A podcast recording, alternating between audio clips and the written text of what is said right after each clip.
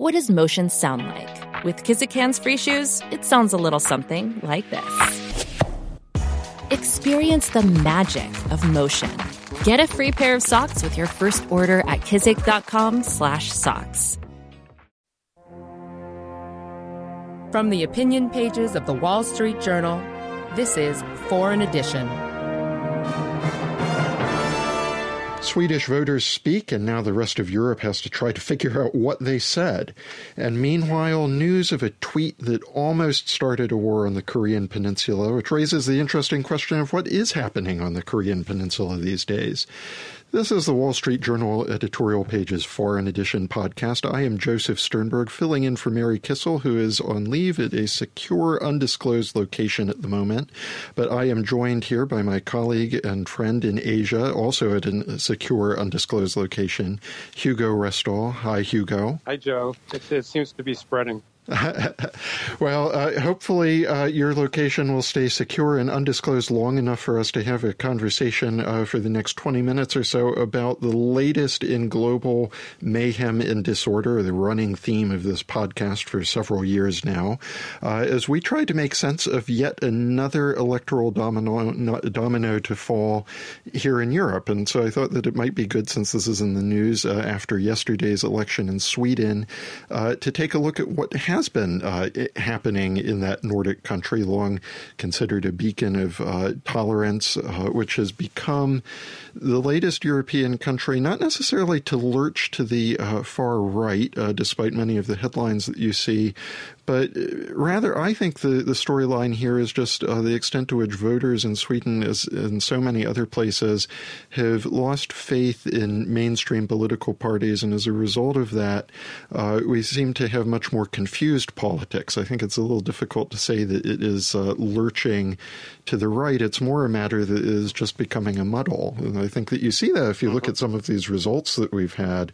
Um, the Social Democrats, uh, long the top vote getter, uh, coming in with about a 28% vote share, which is the lowest they have ever won. Uh, the Swedish moderates, which are the main center right party, uh, also the big losers yesterday, down three or four percentage points to about 20%.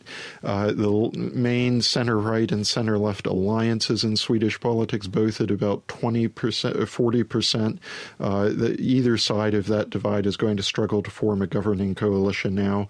And meanwhile, you have this upsurge of the Swedish Sweden Democrats, a, a party with some very troubling uh, origins, who claim that they have purged their uh, nationalist neo Nazi elements and gone legit, uh, winning almost 18% of the vote playing the spoiler here. I think that you know, looking at this, looking at results that we've had in elections in Germany, in the Netherlands, even in France, uh, it is remarkable this collapse of uh, centrist parties and especially center-left parties uh, that we are seeing all across Europe. Right. I mean, it's it's remarkable that uh, the backlash wasn't even greater. Right. I mean, there were some polls that were suggesting that the Democrats were going to win more than 20% of the vote. So you could say that the results um, are, are, an affirmation that uh, Sweden's voters are not uh, somehow lurching in, in, a radical direction. But it does send enough of a message that uh, they're dissatisfied with the leadership they've been getting. Um, and a lot of it does seem to be focused on the immigration issue. I mean, Sweden has uh, absorbed so many more refugees for its size uh, than than other countries, even in in Europe. So, um, and they've seen some very uh, troubling social consequences of that uh, immigration. And so, perhaps it's remarkable that uh, Sweden has not uh, has not had more of a of a reaction. Uh, yeah, I think that that uh, again we can't talk about this election result without talking about the migration issue, which I think is something that's been hanging like a cloud over really every European election since 2015. Listeners will remember that the summer of 2015 is when Europe saw enormous numbers of uh, migrants uh, arriving primarily from the Middle East. Uh, you had a lot of people from Afghanistan, from uh, war torn Syria, Iraq. More recently, uh, Europe has seen a lot of migrants from northern Africa and even uh, coming from as far away as sub-Saharan Africa. Um, you know, 2015 was the summer that Angela Merkel, Germany's center-right chancellor, uh, gave her big "We Can Do It" speech, where she welcomed the migrants to come. Um, enormous controversy now as the European Union is trying to figure out uh, how to process all of these uh, people who are claiming asylum here in Europe, how to try to integrate them into the society, and also dealing with a bunch of the law and order problems that arise from that. And what I found so interesting, uh, you know, about the Sweden result, and this is something that we've been seeing in other parts of Europe, is yes, it's about that, but it also seems to be about more than that. Because one of the things that you really notice is that uh, as we got closer to the election, uh, there was less and less daylight between the Sweden Democrats, this uh, you know more radical upstart party, less daylight between them on these migration issues, and uh, you know between them and the other parties, the, the mainstream center right moderates, the center left social democrats, and yet. But how, oh, yeah. how much of that is just those parties? realizing which way the wind is blowing and desperately trying to get aligned with the voters ahead of the election um, but you know, the Swedish voters uh, know that in the past they've they've said things about fixing the immigration problem, but they've they've failed to do that. Well, uh, see, that is uh, exactly what I, I, think is going on here. I think that this is a lot bigger than migration. It's really about trust because you know, what we have started seeing again and again is that even when uh, the mainstream parties try to adjust their positions to cater to a lot of these frustrations that voters clearly have on these issues, uh, they are not persuading voters that they can be trusted to follow through on that. And I think that that almost is as big a problem in European politics right now um, as any of these concerns that all of the right-thinking, uh, urban, uh, you know, educated voters and commentariat and uh, political class uh, you know that that category of people think that the problem here is that voters are just rebelling against being nice people that the, the voters don't like the migrants in some way i think that the bigger problem that you see here is that the voters just don't trust the politicians anymore mm-hmm. But there is uh, an element of the old Milton Friedman uh, saying that you, you can have a welfare state or immigration, but not both. I mean, the, the influx of immigration has stretched housing, healthcare. Um, there's you know a huge problem with, with unemployment among the refugees. So Sweden, although it isn't as socialist as, as Americans sometimes think it is, um, is not uh, is not a dynamic enough economy to absorb such a large uh, group of people in such a short amount of time, and that um, that seems to have um, to really strained the welfare state in, in Sweden. Well, and I think that that was a big uh, aspect of this election campaign that a lot of commentators missed. I think we uh, mentioned it in some of our editorials on this was the issue of the welfare state and the campaigning that was related to that. And you know, what, again, this is something that we've seen in a lot of other countries in Europe too. I mean, these uh, insurgent uh, movements, we won't quite call them uh, populist because that can be such a loaded word. they're often described as far right movements, but actually that I, that is often only true in terms of their uh, attitude to cultural issues or immigration. On economics, they're often quite to the left, uh, you know, much right. more comfortable at the, the voters, socialist end. Yeah, the, a lot of the voters that swing to them are are blue collar voters who have who have voted for the left center parties in the past. I mean, very much like what we've seen in the U.S. with with Trump, right? Uh, uh, precisely, and that that opens up this whole new interesting uh, interaction between the migration issues and the welfare state. Because again, uh, you know, not very far under the surface in Sweden is this question of well, we are accepting all of these migrants at a time when we were already having trouble delivering public services like uh, public housing, public health care, and now we're straining the system with all of these new arrivals. I think that certainly in Germany, uh, a, a point that I've heard from some people I speak to there is the sense that, well, you know, Germany went through all of these painful welfare reforms 15 years ago where we took away a lot of unemployment and other benefits uh, to try to balance the government budget, get the economy going again. And now all of a sudden you have these newcomers coming in here trying to take advantage of this benefit system when we're still struggling to provide for ourselves. Um, and you know, that, again, is I think an aspect of this European migration issue that uh, you know, people don't talk enough about. It isn't just about xenophobia or uh, hostility to foreigners, although there might be elements of that. But I think it also ties into a lot of these much deeper and longer running economic problems in Europe. I think you should also mention that um, there are some significant cultural issues here. Um, I saw that Swedish national TV reported just before the election that uh, 60% of the people convicted of, of, rape and attempted rape are foreign born, um, as compared to 17% of the, the overall population is foreign born. And there's been a massive increase in, in sexual offenses just in the last uh, three or four years. I think between 2013 and 2016, there was a 70% increase, um, which, which does raise the question of, you know, it is going to be quite difficult to assimilate um, people who have a very different different attitude uh, towards relations between the sexes, shall we say, um, into into a Nordic uh, population. Um, you know, you have this court uh, in March. I saw has has at least partially applied Sharia in acquitting a man of beating his wife because uh, she had failed to try to resolve it within the family, which is what a good uh, Muslim wife supposedly should do. So, you know, Swedes have some reason to be concerned. I think that uh, you know their their culture, um, if not uh, being under threat, uh, is at least um, you know not being accepted by a lot of these new uh, new arrivals. Uh, right, and uh, yeah, there are a couple aspects of that that I've been picking up on on some of my own reporting on this issue over the past couple years. Uh, I mean, first off, you do have a lot of these cultural uh, clashes that tend to happen, for lack of a, a better word. Um, but you know, you also and that tends to express itself in controversies over uh, whether uh, you know, Muslim immigrant women should be uh, allowed to wear burqas or other uh, head coverings. Uh, you know, certainly, Denmark has been very aggressive in trying to ban that. Uh, you have you know bans on headscarves in, in various contexts in France.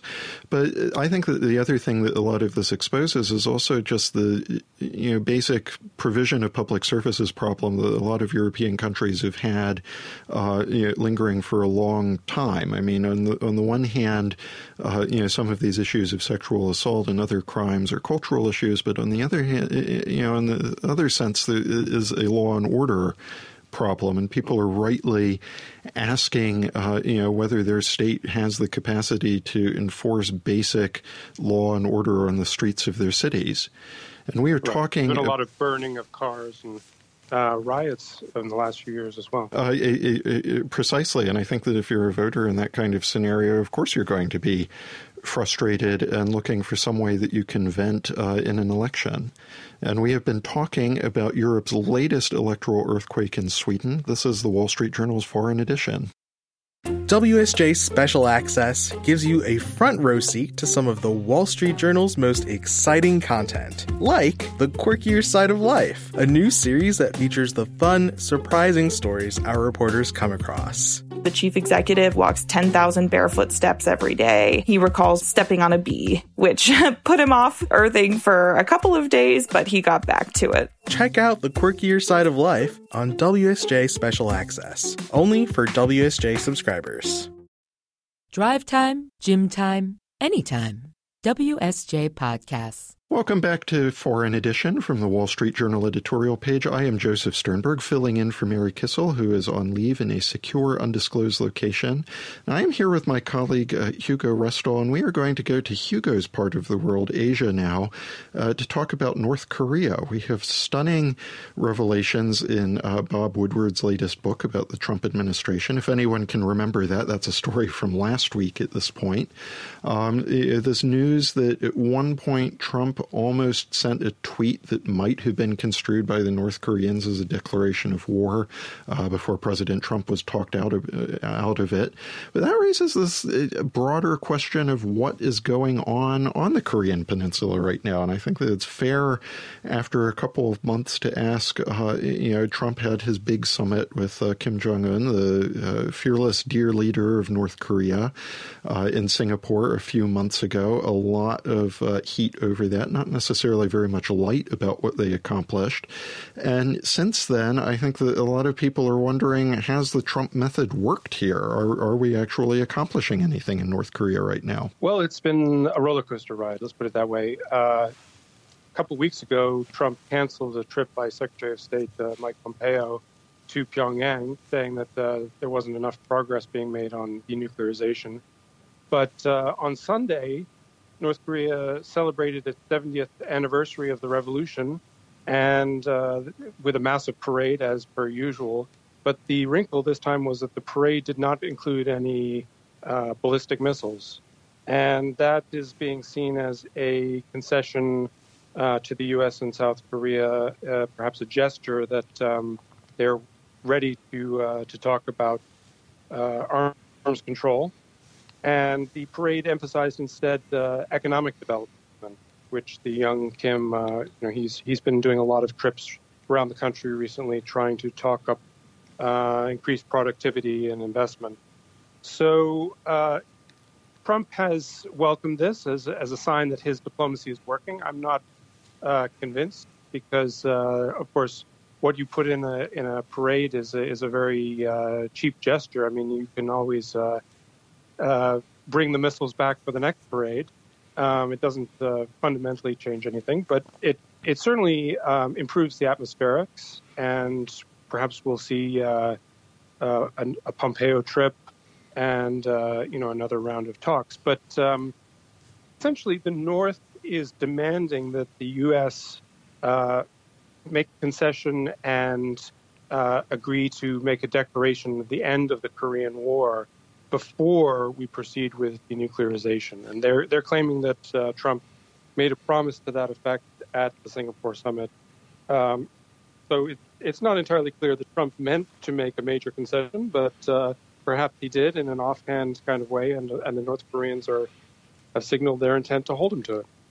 I've been wondering for a while here, uh, you know, as the Trump administration was getting up and going, about whether there were actually maybe two tracks that were going on in terms of new, uh, the U.S. approach to North Korea the Trump track and then the everyone else in the administration track. So it seemed that it, on the one hand, while you had uh, Trump himself making all of these uh, fire and fury comments and then uh, you know, dialing that back and setting up this very you know, this personal summit in Singapore with Kim Jong un, uh, you also had what seemed like a much more concerted, well thought out plan to try to bring some pressure to bear on the regime in terms of the economic sanctions. And I think that uh, you know a fair question at this point might be um, you know, how are those two tracks interacting with each other at this point? I mean, is there any sign that the you know Trump himself is now potent, you know, and potentially prematurely uh, trying to ease up on some of the pressure that the administration had actually been effectively applying before? Well, we did ease up on the pressure. Um, essentially, from February to August, we did not uh, designate, and the UN did not designate any uh, Chinese and Russian companies that were breaking uh, the sanctions um, and did not put them on blacklists. So the sanctions really only work as long as you keep enforcing them, and the most important part of enforcing them is uh, to catch people out who are, are breaking them. So uh, we essentially suspended uh, our enforcement of sanctions for those uh, six months or so uh, around the Singapore summit. And I guess you could say it's positive that in the last month we've started to enforce them again. Um, but that that was a, a very significant uh, relaxation that allowed uh, a lot of Chinese and, and Russian companies uh, to import North Korean coal, which uh, brings foreign exchange revenue to the North, which they can buy uh, essentials both for their population and for their weapons programs. So uh, that that is not not an encouraging picture, um, but uh, you know I, even the South Koreans have, have been breaking sanctions uh, they uh, they imported some North Korean coal, uh, albeit inadvertently, but uh, the South Korean government did not go after the, uh, the, the entities that were doing that importing either. So um, so really, people have been breaking the sanctions with impunity. Well, and that South Korean angle is something that I also wanted to pick up on because that's been the other big moving part. I know you and I have talked a lot about, uh, you know, when we've done this podcast together in the past, because, um, you know, again, in, in, in the sense of having multiple tracks going on um, in Korean dip- diplomacy, um, you know, under the Trump administration, you've then had like the the Trump and the Trump administration tracks going on, but also the South Korean track that has been happening because you have uh, Moon Jae-in uh, who is, uh, is certainly a um, you know much more left-leaning South Korean president who's come in and seems to be you know, interested in pursuing a form of uh, sunshine policy with the North. And yeah, you know, I, am curious about how that uh, dynamic has been playing out, uh, particularly since the Trump uh, summit. Um, you know, are, are right. there signs that that kind of uh, you know South Korean you know diplomacy there, that kind of track is helping, or are there signs that they're starting to get in the way? Well, I think it's definitely hurting. It's it's undermining the U.S. effort to uh, you know to use carrot and stick. I mean, the, the South Korean approach is all carrot and no stick, um, and Trump has been blaming China for not helping uh, with North Korea um, and not enforcing the sanctions as much as it should. But really, I think Kim Jong un is getting more encouragement from South Korea than he is from China. Uh, Moon Jae-in has been essentially advocating for the North in, in pushing the Trump administration to give concessions uh, such as peace declaration uh, before denuclearization takes place. Uh, Moon wants to uh, increase economic engagement between the two Koreas. Uh, he's even proposed that they should together they should form part of what he's calling a East Asian railroad community and connect up their railways and their roads uh, so that uh, trade can flow uh, north from South Korea and then through to through to China. Um, and uh, Moon Jae-in is also cutting the size of the, the South Korean military. Uh, he's he's made a proposal um, to cut the, the troop uh, size, and he's dismantling uh, guard towers along the uh, demilitarized zone between the south and the north. So, really, a very um, what would you say peacenik uh, kind of approach to North Korea. That if we can't we all just be friends, and uh, if we shower the North Koreans with love, perhaps they'll see the light and and disarm, which is of course horribly naive um, has not worked in the past uh, under previous South Korean presidents. The North has pocketed these uh, benefits, and then, as soon as the money or trade stops flowing, uh, goes back to its its usual uh, saber rattling and development of, of nuclear weapons. So, uh, it is very concerning that uh, our supposed ally in the South um, is undermining our, our North Korea policy. Um, and essentially trying to uh, take over um, leadership of, of North Korea diplomacy so that um, so that we're unable to pursue the maximum pressure policy that the Trump administration uh, started off with. I, I, think that leadership point is just so important here, and we'll, we'll have to close with this thought. But uh, yeah, just this notion that a problem that America is really having right now is the uh, inconsistent messages that come out of Washington so often on so many of these important strategic issues, and the difficulty uh, that uh, Washington creates both for allies and even for some leaders of allied countries where the individual leader might be more skeptical of the U.S. or U.S. power. The confusing messages that Washington sends out about what the Trump administration is uh, wants its allies to uh, do, and also uh, you know, just this sense of not knowing exactly what the plan is. I mean, this and this is certainly something that I would uh, hope that some of President Trump's supporters are thinking about because a big argument for him has always been that he would be very disruptive and unsettling to a status quo that uh, you know in so many ways hadn't been working before. But that does seem to be coming at the, the cost of greater uncertainty, uh, you know, about America's objectives and how you know, Washington is hoping to achieve those. But I think that that is enough global disorder for one day, so we will uh, leave things there. Thanks to my colleague Hugo for joining today, and thanks to everyone for listening. Please subscribe to us wherever you uh, get your uh, audio content, and we will look forward to talking with you again later this week.